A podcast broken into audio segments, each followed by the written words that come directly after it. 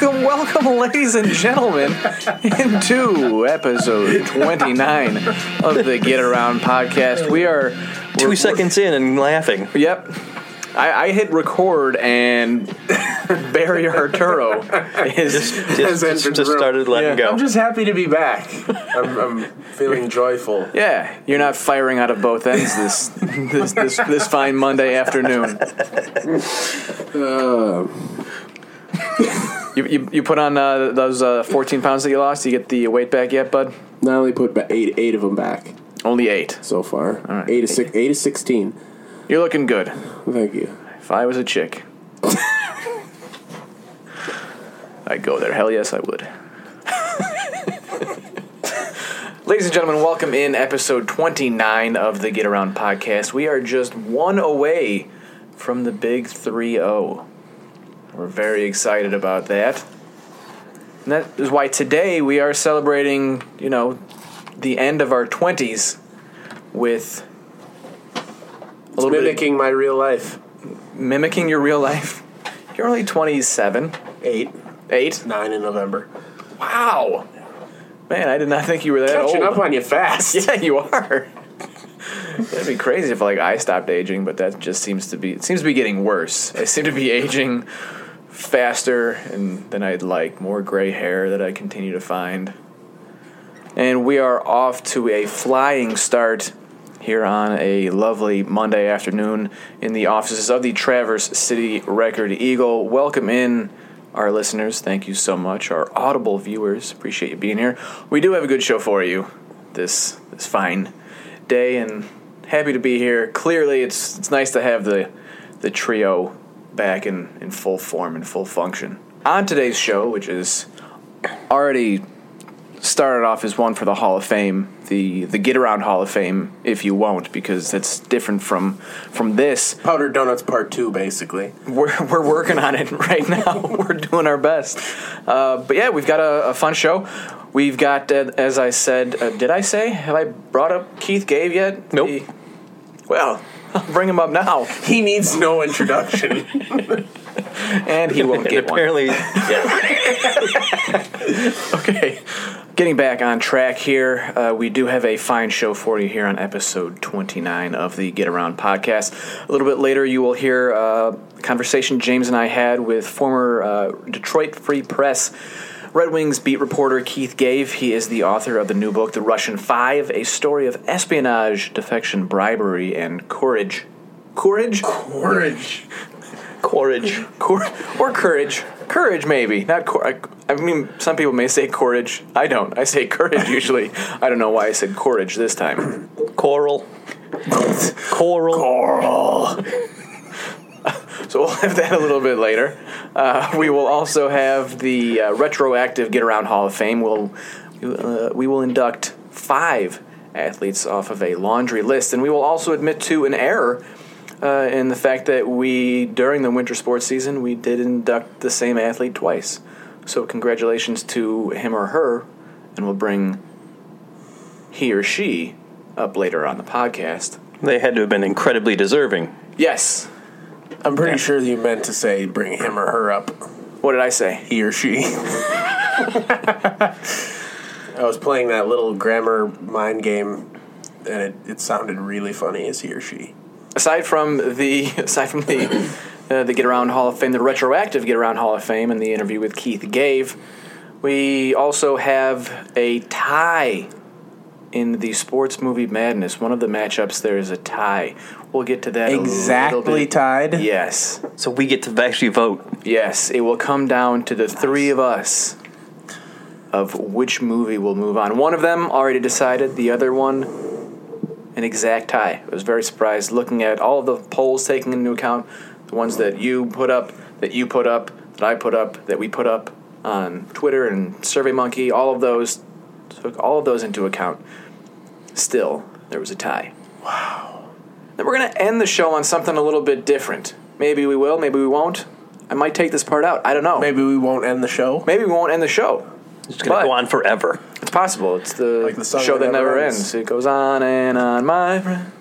Some people started singing it not knowing what it was, but they continued singing it forever just because this is the song. that- Okay, Lamb Chop. But I was thinking it'd be nice to end the show on something that made us happy this past week. So think of something that made you happy in this past week that you enjoyed, that you want to share with the world. Share a little bit of happiness with this world.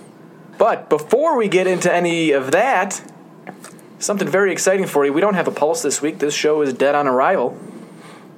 But we do have Jeopardy, the get around sports Jeopardy. Very excited about this. Well, why don't we get into it? Why don't we start? A little bit of theme music, if you will, to get us going and to the inaugural. Get this party started. yeah, let's do it. is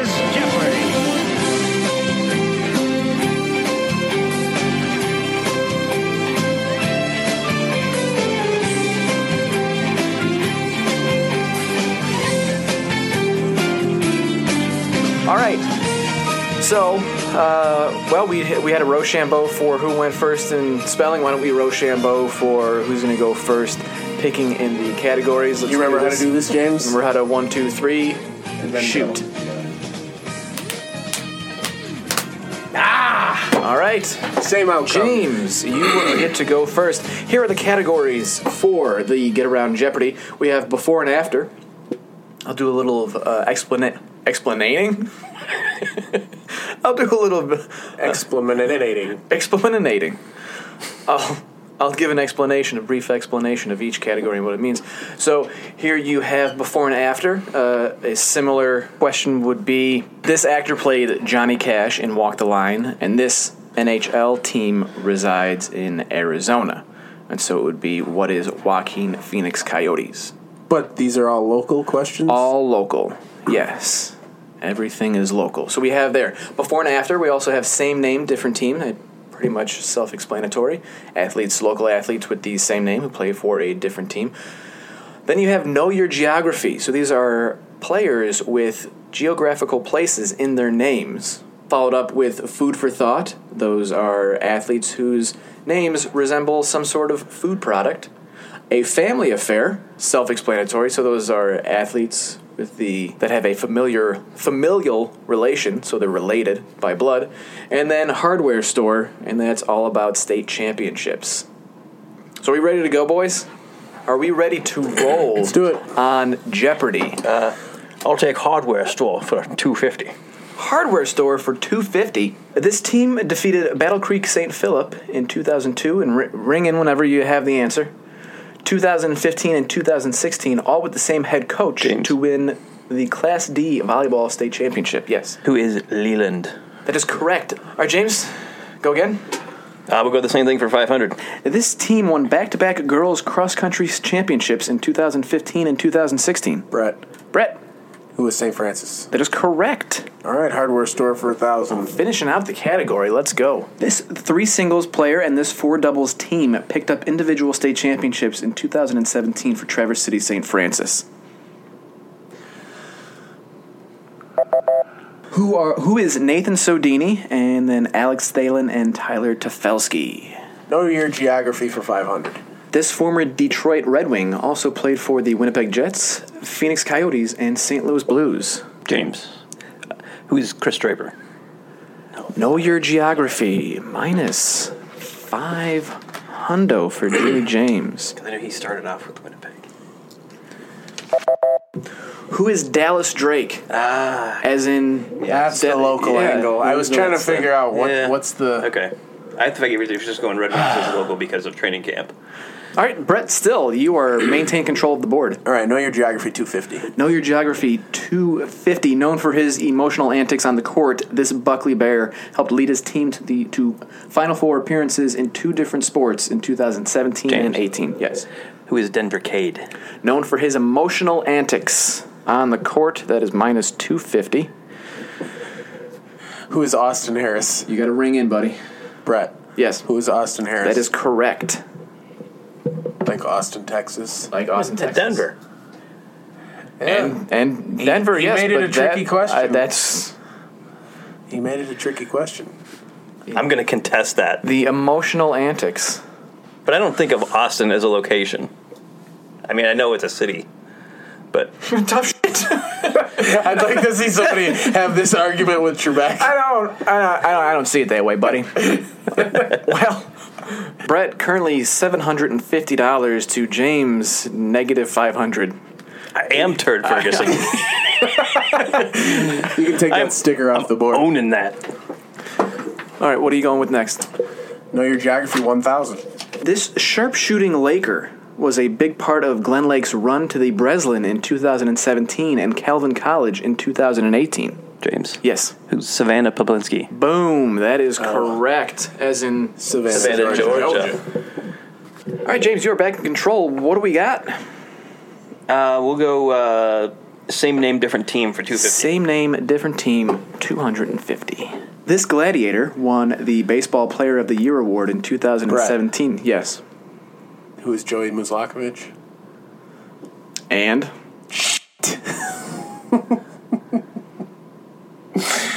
Oh, man. three, Oh, same Two. name, different team. one. Sorry. I can finish the question if you'd like, Yeah. James. This gladiator won the Baseball Player of the Year award in 2017, and this bear won the Soccer Defensive Player of the Year award in 2017. Who are Joey Muzlakovich and Joey Weber. That is correct. I'll, I'll do the same name, different team, 500. Oh, here we go. Double Jeopardy. You can risk up to, let's see, what do you got here? You can risk up to a thousand. Right now you are sitting at 750. You are at $750. You can risk up to a thousand dollars for this double Je- Yeah. Jeopardy category. You ready? We're going for it. Going for a Thousand. thousand. All right. this Frankfort graduate now plays for Central Michigan, while this sta- while this soccer star is part of a two-headed monster at Traverse City West. Uh, who are McKenna Kelly and McKenna DeVries? That is correct. All right, James, you are making a furious comeback We'll, here. we'll do the same for a thousand. Okay. Same name, different team. Although sisters Annika and Ansi led the way, these two Graces played a big role in Traverse City West winning its second straight golf state title. Brett. Yes, Who are Grace Elul and Grace Warren? that is correct. Big, coming up huge there. Brett, you have control of the board. We are down to two categories. You mean three? Three. Three categories. A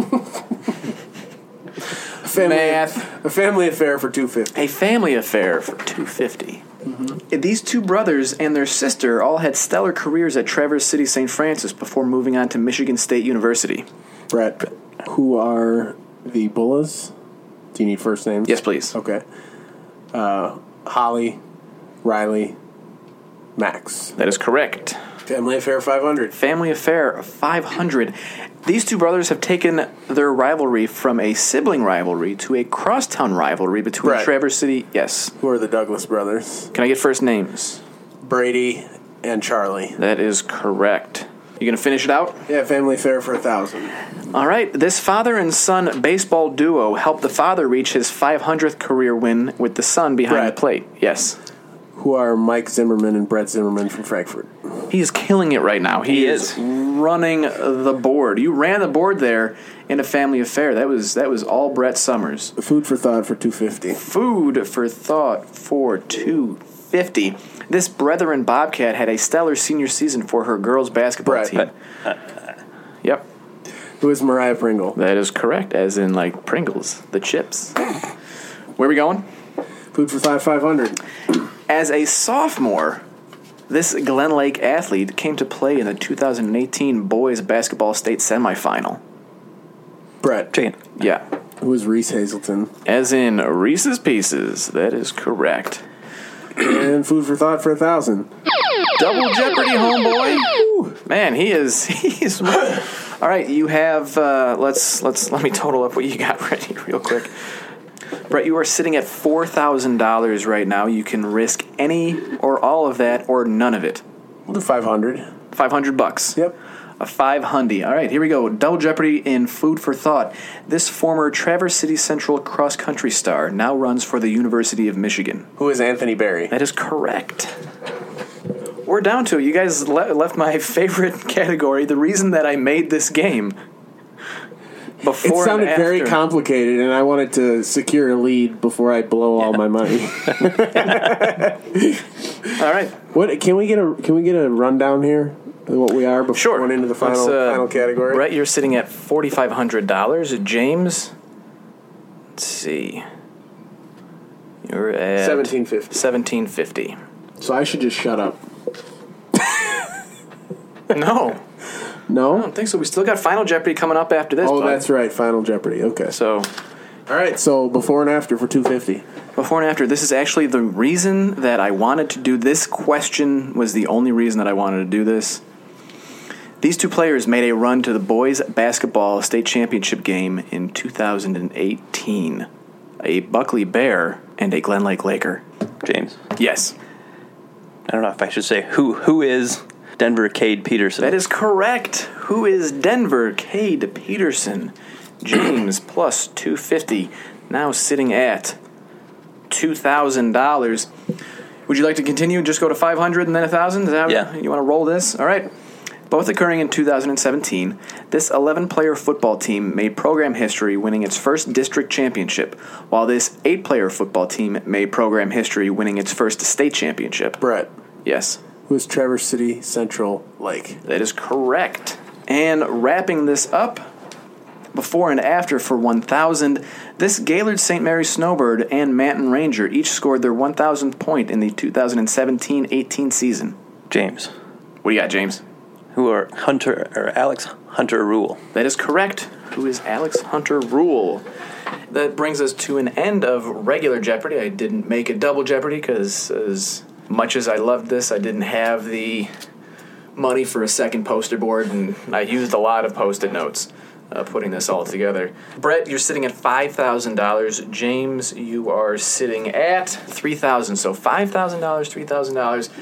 Final Jeopardy category one for the record book. This soccer player holds three of the top five spots for goals in a single season with 64 in 2014 and 2016 and 58 in 2015. She also holds the MHSAA record for career goals with 228, which is 33 better than second place.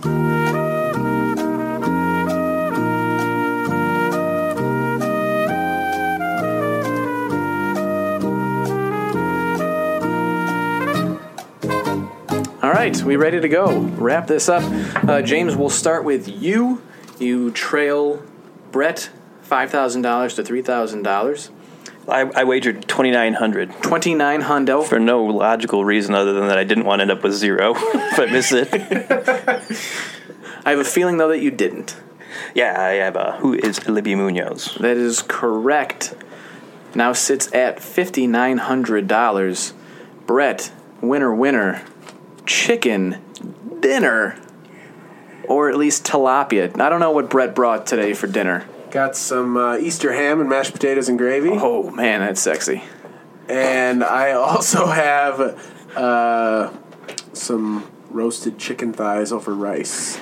I wagered 1001. 1001. So that brings that that makes Brett Summers the champion of the inaugural the get around Jeopardy. So now it's it's 1-1. I have to come up with another game now. you got the spelling bee, he's got James got the spelling bee, Brett's got the Jeopardy. Thank God that you guys aren't asking me questions this time. We saw how well it went when I tried to spell names. Actually, no, no. So Brett is the big winner with six thousand and one dollars. He does not get any actual money. What? Six thousand and one dollars to James's fifty nine hundred dollars. That was fun, right? I think I went pretty well. And it, Good work, Brendan. thanks. I get to expense report um, the poster board ninety nine cents. You actually went out and bought it?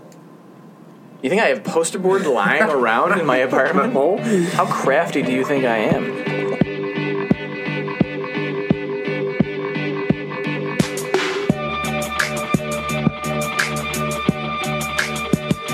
I'm done. We were just talking about sheep balls, ladies and gentlemen, off the air. We were talking about sheep testicles. Brett is an expert. Yes. So, bull testicles are Rocky Mountain oysters. Are sheep testicles, are those a delicacy as well? Oh. All I, but I also know that Rocky Mountain oysters don't just apply to one specific animal. I thought they were like I've. I thought they were like buffalo testicles or bull testicles or I've heard them uh, referred to as that for venison, so elk or deer, okay. um, beef. would either of you ever? buffalo. I hadn't heard the buffalo. would, would you one. ever try one? Would you ever try a Rocky Mountain oyster? I don't know. would you try one not knowing it that it was a testicle? Probably. You're like, hey, here's a Rocky Mountain oyster. Maybe. Like, oh, probably, maybe. James, I mean, I know I've Are eaten you a, I've eaten eating- a lot of sushi that way, where I didn't know what it was until after I ate it. So I'm pretty judicious about knowing what I put in my mouth. Most of the time, I have a good idea of what's going in there. well, if talking about Rocky Mountain oysters, and that doesn't perfectly segue into our interview with Keith Gave, I don't know what does. We've got business to take care of, and one of those is our interview with Keith Gave. He was generous enough. I was to say fortunate. He was fortunate enough. Like yeah, yeah, he was fortunate to join us. We let him. He was yeah. He's so lucky that he was able to talk to to James and uh, James and me, James and I, James and me, me and James. Yeah. So uh, without further ado, here's our two on one with Keith Gave.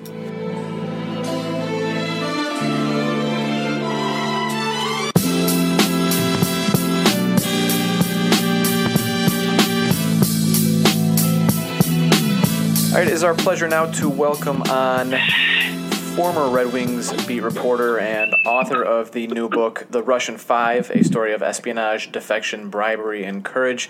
We have Keith Gave joining us on the phone. Uh, thank you so much. I really appreciate you taking the time. My pleasure, gentlemen. How's it going? It's going very well. Uh, Got to be pretty Good. exciting for you, I would imagine, at this point. Uh, you've got a, a book, uh, what coming out? Has it been released already? I I was looking it It, up. it was uh, released. It, it was released on March twentieth, uh, Tuesday, and uh, it, before it went, uh, before it actually uh, went public, was released. It went into a second printing, and uh, we're into the third printing right now. It's uh, it's actually selling pretty well, and uh, you know, Amazon's calling it one of its best sellers, and it is, uh, yeah, it's a number one bestseller It's right kind, on- kind of a. It's amazing to me. I didn't think this book would have many legs outside of Michigan, uh, but I, you know, I got a tweet from a guy in Rochester, New York, said he picked it up in the bookstore there.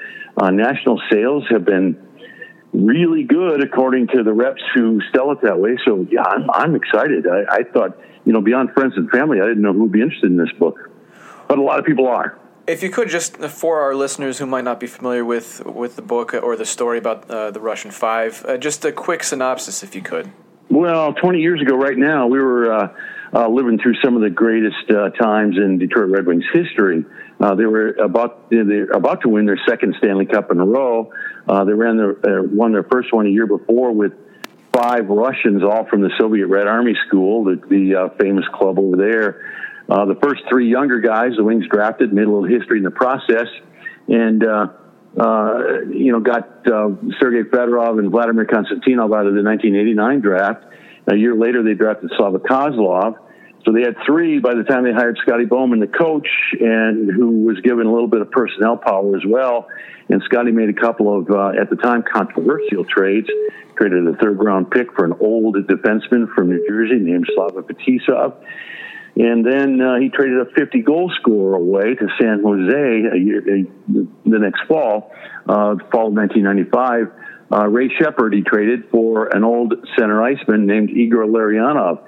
Now he had five, and uh, he put them together uh, in a game at uh, Calgary on October 27th, 1995, and the the game of hockey in the in the, in the National Hockey League has never been the same since. And uh, my uh, my part of the story is is the part that seems to intrigue a lot of people uh, because I had a background in Russian language. I worked for uh, in the United States Army. I worked for the NSA for about six years as a Russian linguist, so I knew the language pretty well when they started drafting these guys. They knew that uh, you know the, the uh, Iron Curtain still existed.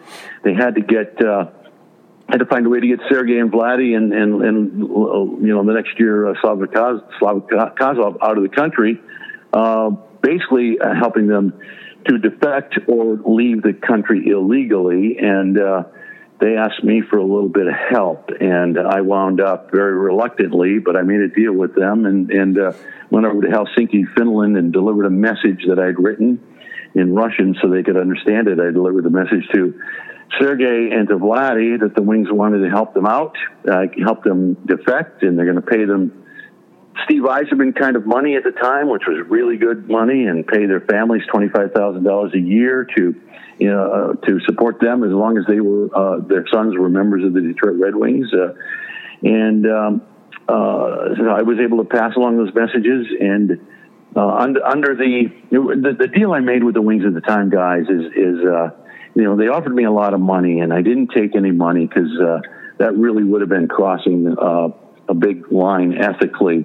Sure. I said, no, I don't want your, I don't want your money. And they were, uh, it, it was kind of life, life changing money for a guy on a meager sports writer salary at the time. I'll tell you that. But I said, look, no, I don't want your money. I won't take any, uh, I'll, I'll, pay my own expenses uh, from Detroit to Helsinki and all that.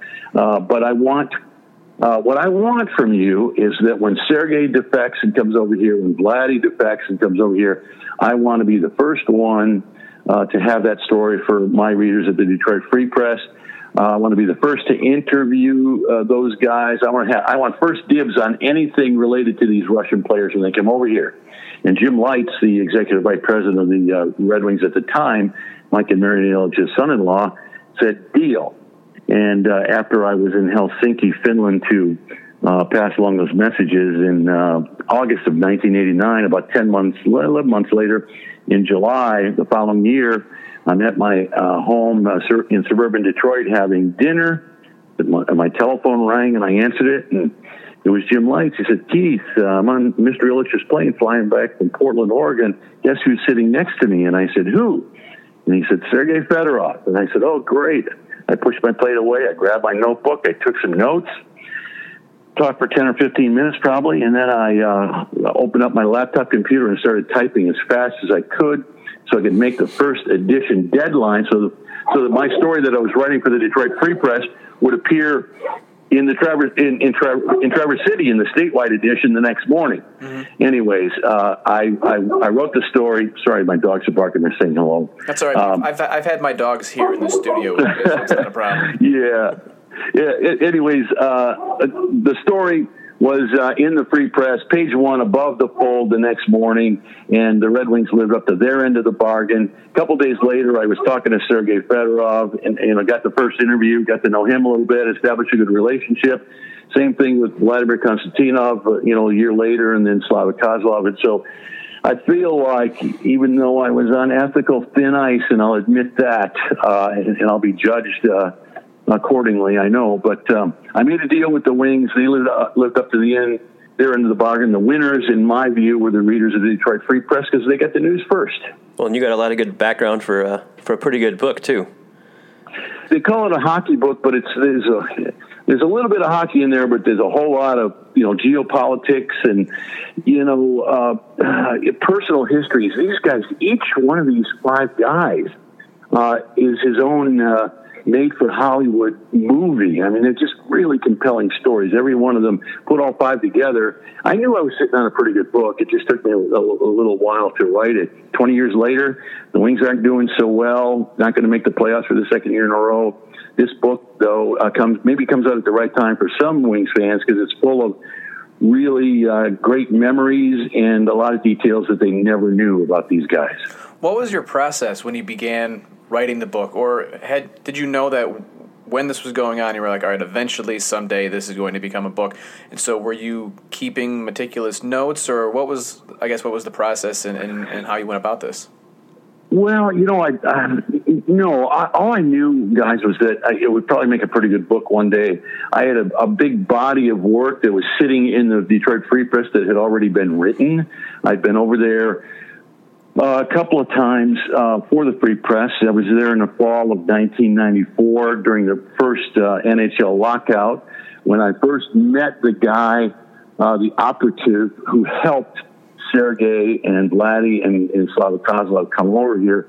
And I interviewed him at length over the course of about three weeks there and got a ton of stuff from him telling the stories, the details of the defections of uh, or departures of these three guys. Um, And uh, some of the stuff wound up in the Detroit Free Press uh, in the fall of 1994. But uh, I had a whole bunch of notes that uh, uh, uh, full of stuff that I was never able to get in the in the newspaper at the time. I could have, you know, you know how it is uh, writing for a newspaper. You, you're lucky if you get 15 or 18 inches, a column inches, to write something when you could write 35 or 40 or 100 inches because you know it's such a good story. Yeah, absolutely. Um, so I was I was sitting on a lot of good notes.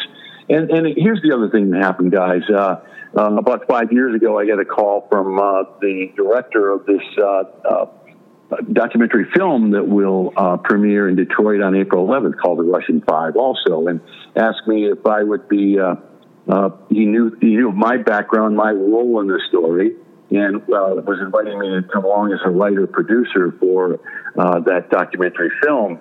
And I said, sure, that sounds like fun. I'll do that. I've never been involved in a movie before, but I know the story better than anybody else. And frankly, you can't make this movie without me because I can get you the Russian players and I can get you all the Red Wings and everybody you need to know. And I wasn't sure he could do it. Um, so uh, I, I, felt pretty strongly uh, that I, I would I could have a significant role in this thing.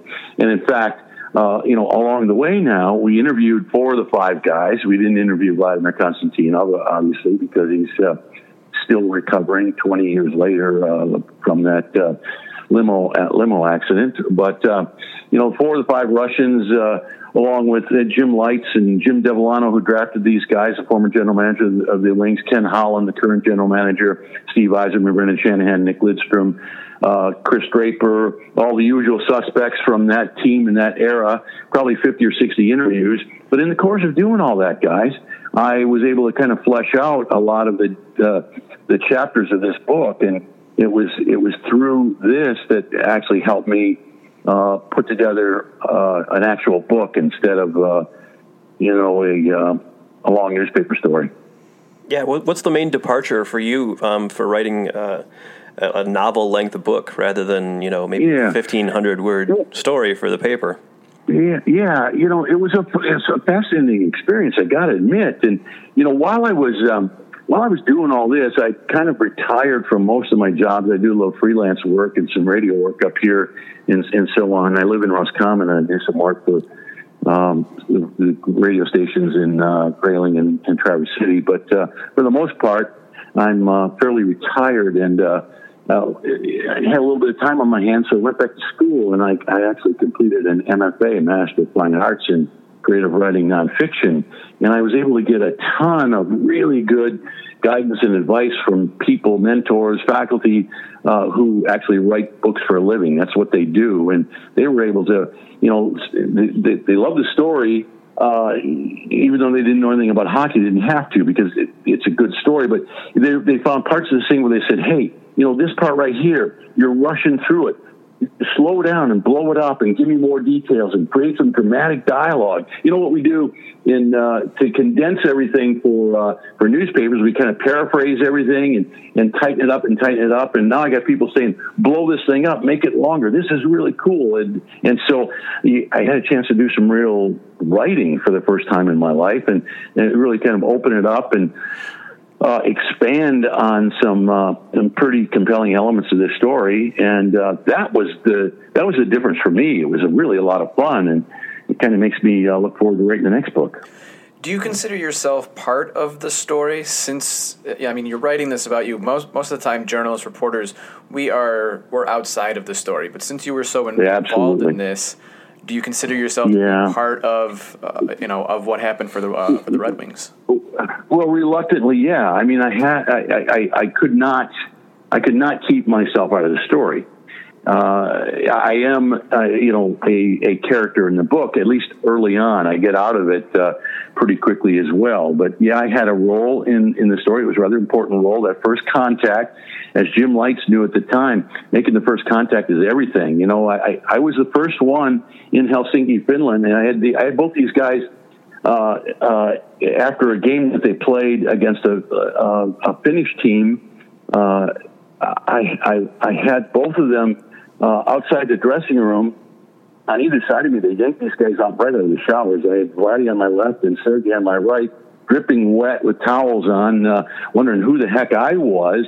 And here I was, I was offering them Red Wings pins, and um, business cards from Jim Lites, Jim Devellano, all all the you know the people with the wings and so on. And in the process of, so process of that, I gave them also a, a, Red Wings media guide, the little five by eight inch book that has all the details in it, everything you want to know, know about the Detroit Red Wings, where all the reporters who cover the team in the NHL. And inside that book, I had slipped a two page letter that I had written to each of them saying, hey, by the way, uh, the, the, Wings want you to uh, come over and play hockey in, uh, in, in, in Detroit, you know, in the NHL. And I learned at that time, uh, I learned later actually that that was the first time that either one of them had uh, had uh, been informed that they were uh, their rights were drafted by an NHL team. Uh, I, I, remember showing Sergey the list of of Detroit draftees, and there you were number four on the list, right behind Nick Lidstrom, who was drafted third in that 1989 uh, draft. Uh, and Sergey uh, could be a pretty good card player because he didn't show any emotion at all, none at all. And I showed Vladdy, there you are, Vlad, Vladimir, uh, number you know 11 overall. He was a 12 round draft then, and Vladdy is uh, his eyes are dancing, he's bouncing around like the kid who just got the shiny blue bike for Christmas. Uh, very, you know, clearly emotional and excited. Uh, so you know, I I was a I had a role in the story, and it was a pretty significant role. Uh, but once these guys came over, and uh, I got their stories uh, published for for the free press, and I went back to being uh, the guy on the other side of the line, just being a reporter and trying to tell a story as straight as I could. I know the difference, uh, and I know that. Um, um, you know, I, I stand uh, ready for any criticism that comes my way because of, of what I did. But you know, that's the way it is. If I had to make that decision all over again, I know I would anguish the same way, and I'd probably make the same uh, make the same decision. To to write a book like this with uh, so much more information in it than than your stories. I mean, you you said you had a, ton of extra notes from when you mm-hmm. conducted these interviews. Uh, did you have to go and do some of this research over again to get some of these details? Because you, I mean, you have packed a lot of minute details on some of these meetings and, and, and stuff in, in this story. Um, were some of those things that you had to kind of go back and maybe re-interview some of these people to get some of those things, or oh, your, uh, notes that detailed? No, you know, some of my notes were that detailed, absolutely, and unbelievable, uh, unbelievably, I was able to find the box that those notes were in. Uh, you know, I'd, I'd moved uh, several times, and it was in a box, and the in the basement, and I was I, I couldn't believe it when I actually came upon them, and uh, that helped a lot. But I tell you what, a lot of it was uh, uh, I was able to go over again and ask detailed questions, ask the sources uh, to go into more detail about certain things. You know, we had uh, we each of the Russians were in the chair in front of the camera for between two and four hours. Uh, Scotty Bowman, we had him on the in the chair on a couple of different times, uh, totaling about three hours. Uh, Jim Devellano sat in the chair and talked to us with, you know, gave us great details for about three hours. So we had a ton of, uh, of a lot of great detail about just about every facet of the, the story as you can get. So that really, uh, went a long way in terms of, uh, uh, helping me fill all the holes that uh, needed to be filled to tell the story properly. Yeah, and, and probably kind of filling in the gaps for you. I mean, writing something 20 years after it happened, um, having a refresher course like that had to have helped a lot. What was it like seeing that team, uh, you know, raise Lord Stanley over their heads? I'll tell you what, it was it was a pretty amazing moment. But what for me, for me, what st- what uh, stood out most was when Steve Yzerman, after Commissioner Gary Bettman gave him the gave him the Stanley Cup, he did what the captain always does, and that's make that lap around the ice, right? Well, uh, Steve Yzerman, when he did after he did his lap, what's the first thing he did? Uh, what, what Yzerman did was uh, skate over toward his uh, teammates and he looked for Slava Fetisov, and he he took the cup over and he gave it to Slava. Slava looked around. He looked around for Igor Larionov, motioned Igor to come over with him, and together the two old Russians skated around the ice together with the Stanley Cup. An amazing moment, a significant moment for uh, global hockey. I mean. It, it really that was the moment uh, that, that uh, a Canadian, a great Canadian captain, uh, Steve Yzerman, basically told the world that these guys from from Russia the Soviet Union are legit. They're our teammates. We love them. They're a big part of this. And uh, uh, I, that was a moment more than any other that Russians were completely, finally, uh, and fully accepted as as players into the National Hockey League. It was it was quite a, um, a, an amazing moment for me. Did it have geopolitical ramifications? These Oh, absolutely, absolutely. I mean, relations between um, Russia and and the United States were a lot different then. I mean, the Cold War was over. The Iron Curtain had fallen in in '89. Now this team in Detroit has five of the greatest uh, Russian stars that that the Soviet Union or Russia had ever produced, and all playing on one team. And they're and they're winning, and they're doing it with a style of hockey that was so famous. I mean, it, they brought the, the the Soviet style of hockey to the NHL, and um, it began to the style of play began to spread throughout the team and, and, and pretty quickly throughout the league. In, in uh, August of that year, after they won the Stanley Cup, I went over with uh, three of them, Fetisov, Larionov, and Kozlov, took the Stanley Cup uh, over to Russia. The first time it had been ever been in that country, paraded around Red Square and lots of other places, and I was there with them. And uh, uh, it was it was quite a, a, stirring moment to see how the Russians uh, uh, were, uh, or you know, how they related to all that. It was, and and so, and I when I was there in '97. Uh, I, you know, I'd say, yeah, I'm American. I'm from Detroit. It's like, oh yeah, come here. Let me buy you a drink. Let me do this. Let me do that. We we love your team and and so on. Now I was over there in December 2015. Many years later, uh, and um, I, I, went to a very different country, uh, uh, as you know, and it's only gotten worse uh, between the between Russia and the United States. So uh, how did how do you make the transition from working for the NSA to going? I think you went back to school, correct, and then became a, yeah, a reporter. Yeah. yeah, you know that, that that's part of the story intrigues a lot of people too. I, I was uh, I, I only went to Russian language school, school to stay out of Vietnam. I was drafted in December of 1970. I had two years of college. Uh, I had gone to college for a couple of years, and uh, and frankly, I couldn't afford tuition. I was the oldest of five kids. My dad was a factory worker. Didn't have enough money. He couldn't take out any more loans for me. I needed to make money to pay tuition to go back to school. So I, I went.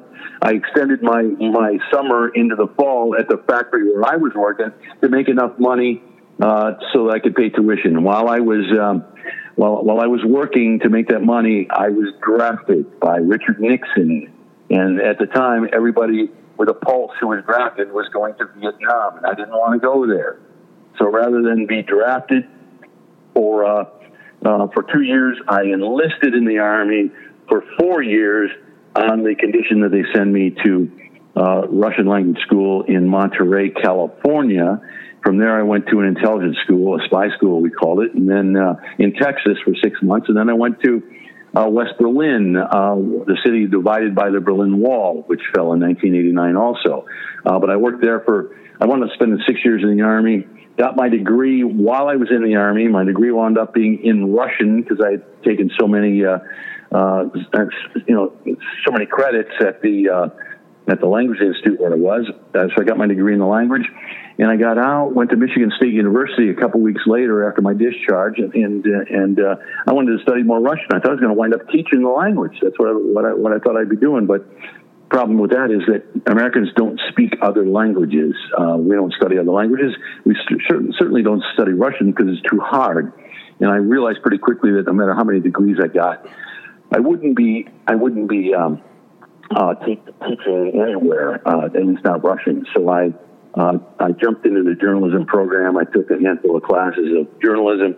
Got a job at the Lansing State Journal. My first first first gig there, a couple months after starting, in the would have been the fall of uh, '78, 40 years ago, right now. As a matter of fact, I was. Uh, I was uh, working on the prep crew, the Friday night crew. You know, listen, uh, way before the internet, in the days where coaches called in the results of their games, picking up the phone, talking to the coach for a few minutes, getting all the stats, and writing those one or two paragraph stories that wound up in the uh, in the uh, Saturday morning newspaper.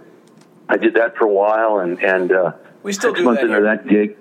Yeah, you, oh, that's good. That's that's fun, isn't it? It is. Yeah, it's a good part of the job. Great. I think it's a blast. I was. I mean, that uh, working Friday night on a, a, a prep Friday night at a at a at a newspaper or an election night at the AP or two of the the greatest uh, uh, on, on election night, the, the greatest uh, uh, ways to spend a, a, day or an evening in journalism, I think. But anyways, I I, I, I, was, I went to work on the city desk at the Lansing State Journal for three years. Then I worked at, went to work for the AP Chicago for a couple of years, and went came back to Detroit in the summer of 1984. Uh, and uh, helped the uh, Free Press sports staff cover a pretty interesting baseball team that year. And uh, Tigers won the World Series. That was a lot of fun. And then I went to work on the city desk and worked um, did did uh, as a general assignment reporter for a year before I went back to the sports department. Started covering the Red Wings. Well, Keith, uh, thank you so much for taking time out of your day to, to talk to us. I really appreciate it. Congratulations on the early success of the book. Uh, again, that's The Russian Five, a story of espionage, defection, bribery, and courage. Uh, Keith, uh, again, uh, really thank you so much. It was uh, enlightening talking to you. It, it, was my pleasure, guys. I really enjoyed it, and I hope that, that maybe we can see a few people at when I'm in Gaylord this Saturday uh, at Saturn Books, and the following Saturday at Horizon Books in Traverse City, two o'clock both Saturday afternoons. Uh, met a lot of good fans uh, and readers so far, and other signings, and uh, these are two I've been really looking forward to because we're getting into the heart of uh, Red Wings country up here.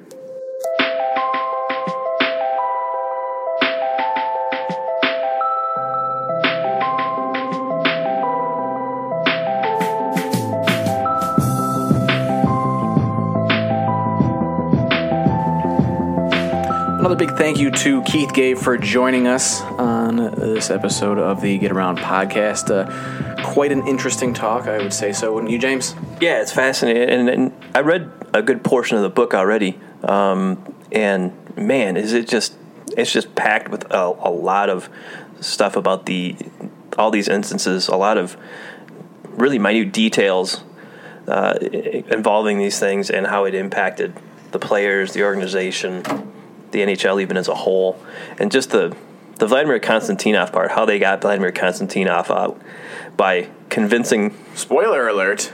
Yeah, by Let's, convincing the Russians that he had terminal cancer and needed to come to the United States for treatment. Well, if you want to read about that, or if you want to see uh, Keith in person, he's going to be at Saturn Books in Gaylord uh, this Saturday from 2 to 4 p.m.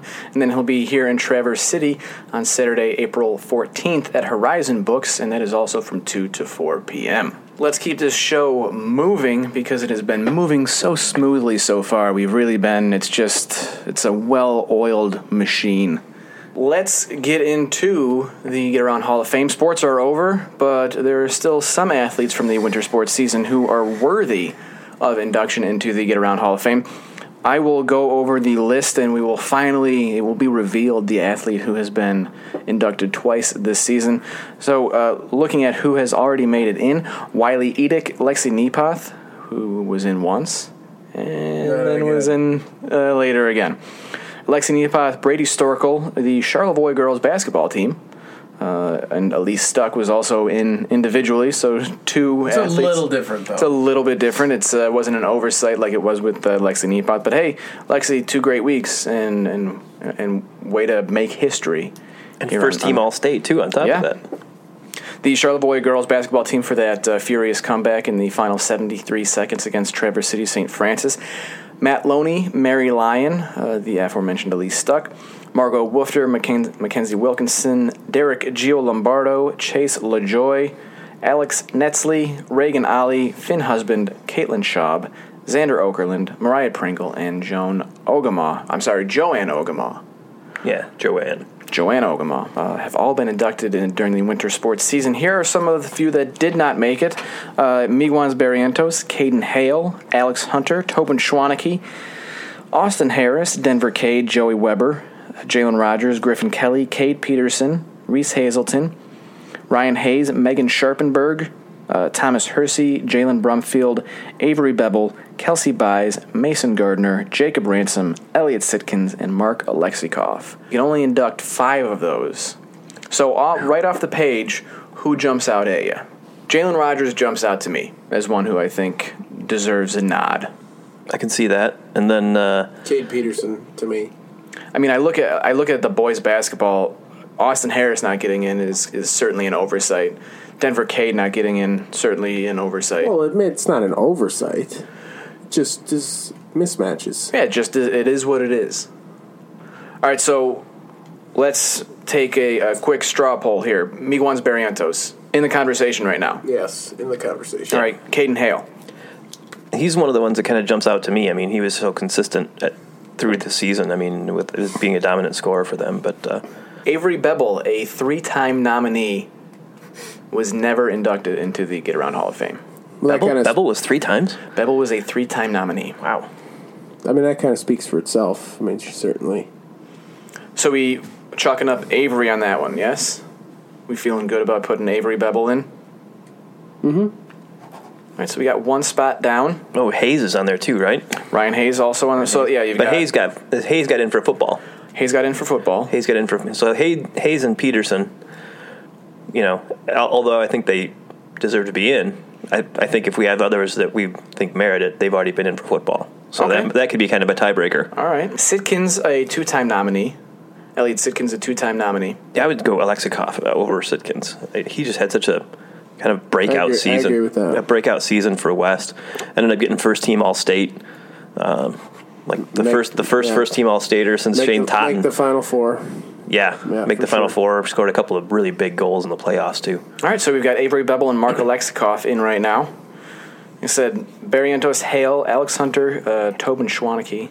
Uh, no Austin Harris, no Denver Cade. Joey Weber has already been in, So I would say Rogers, definitely. Rogers Yeah. definitely. Rogers, I think I think Harris too.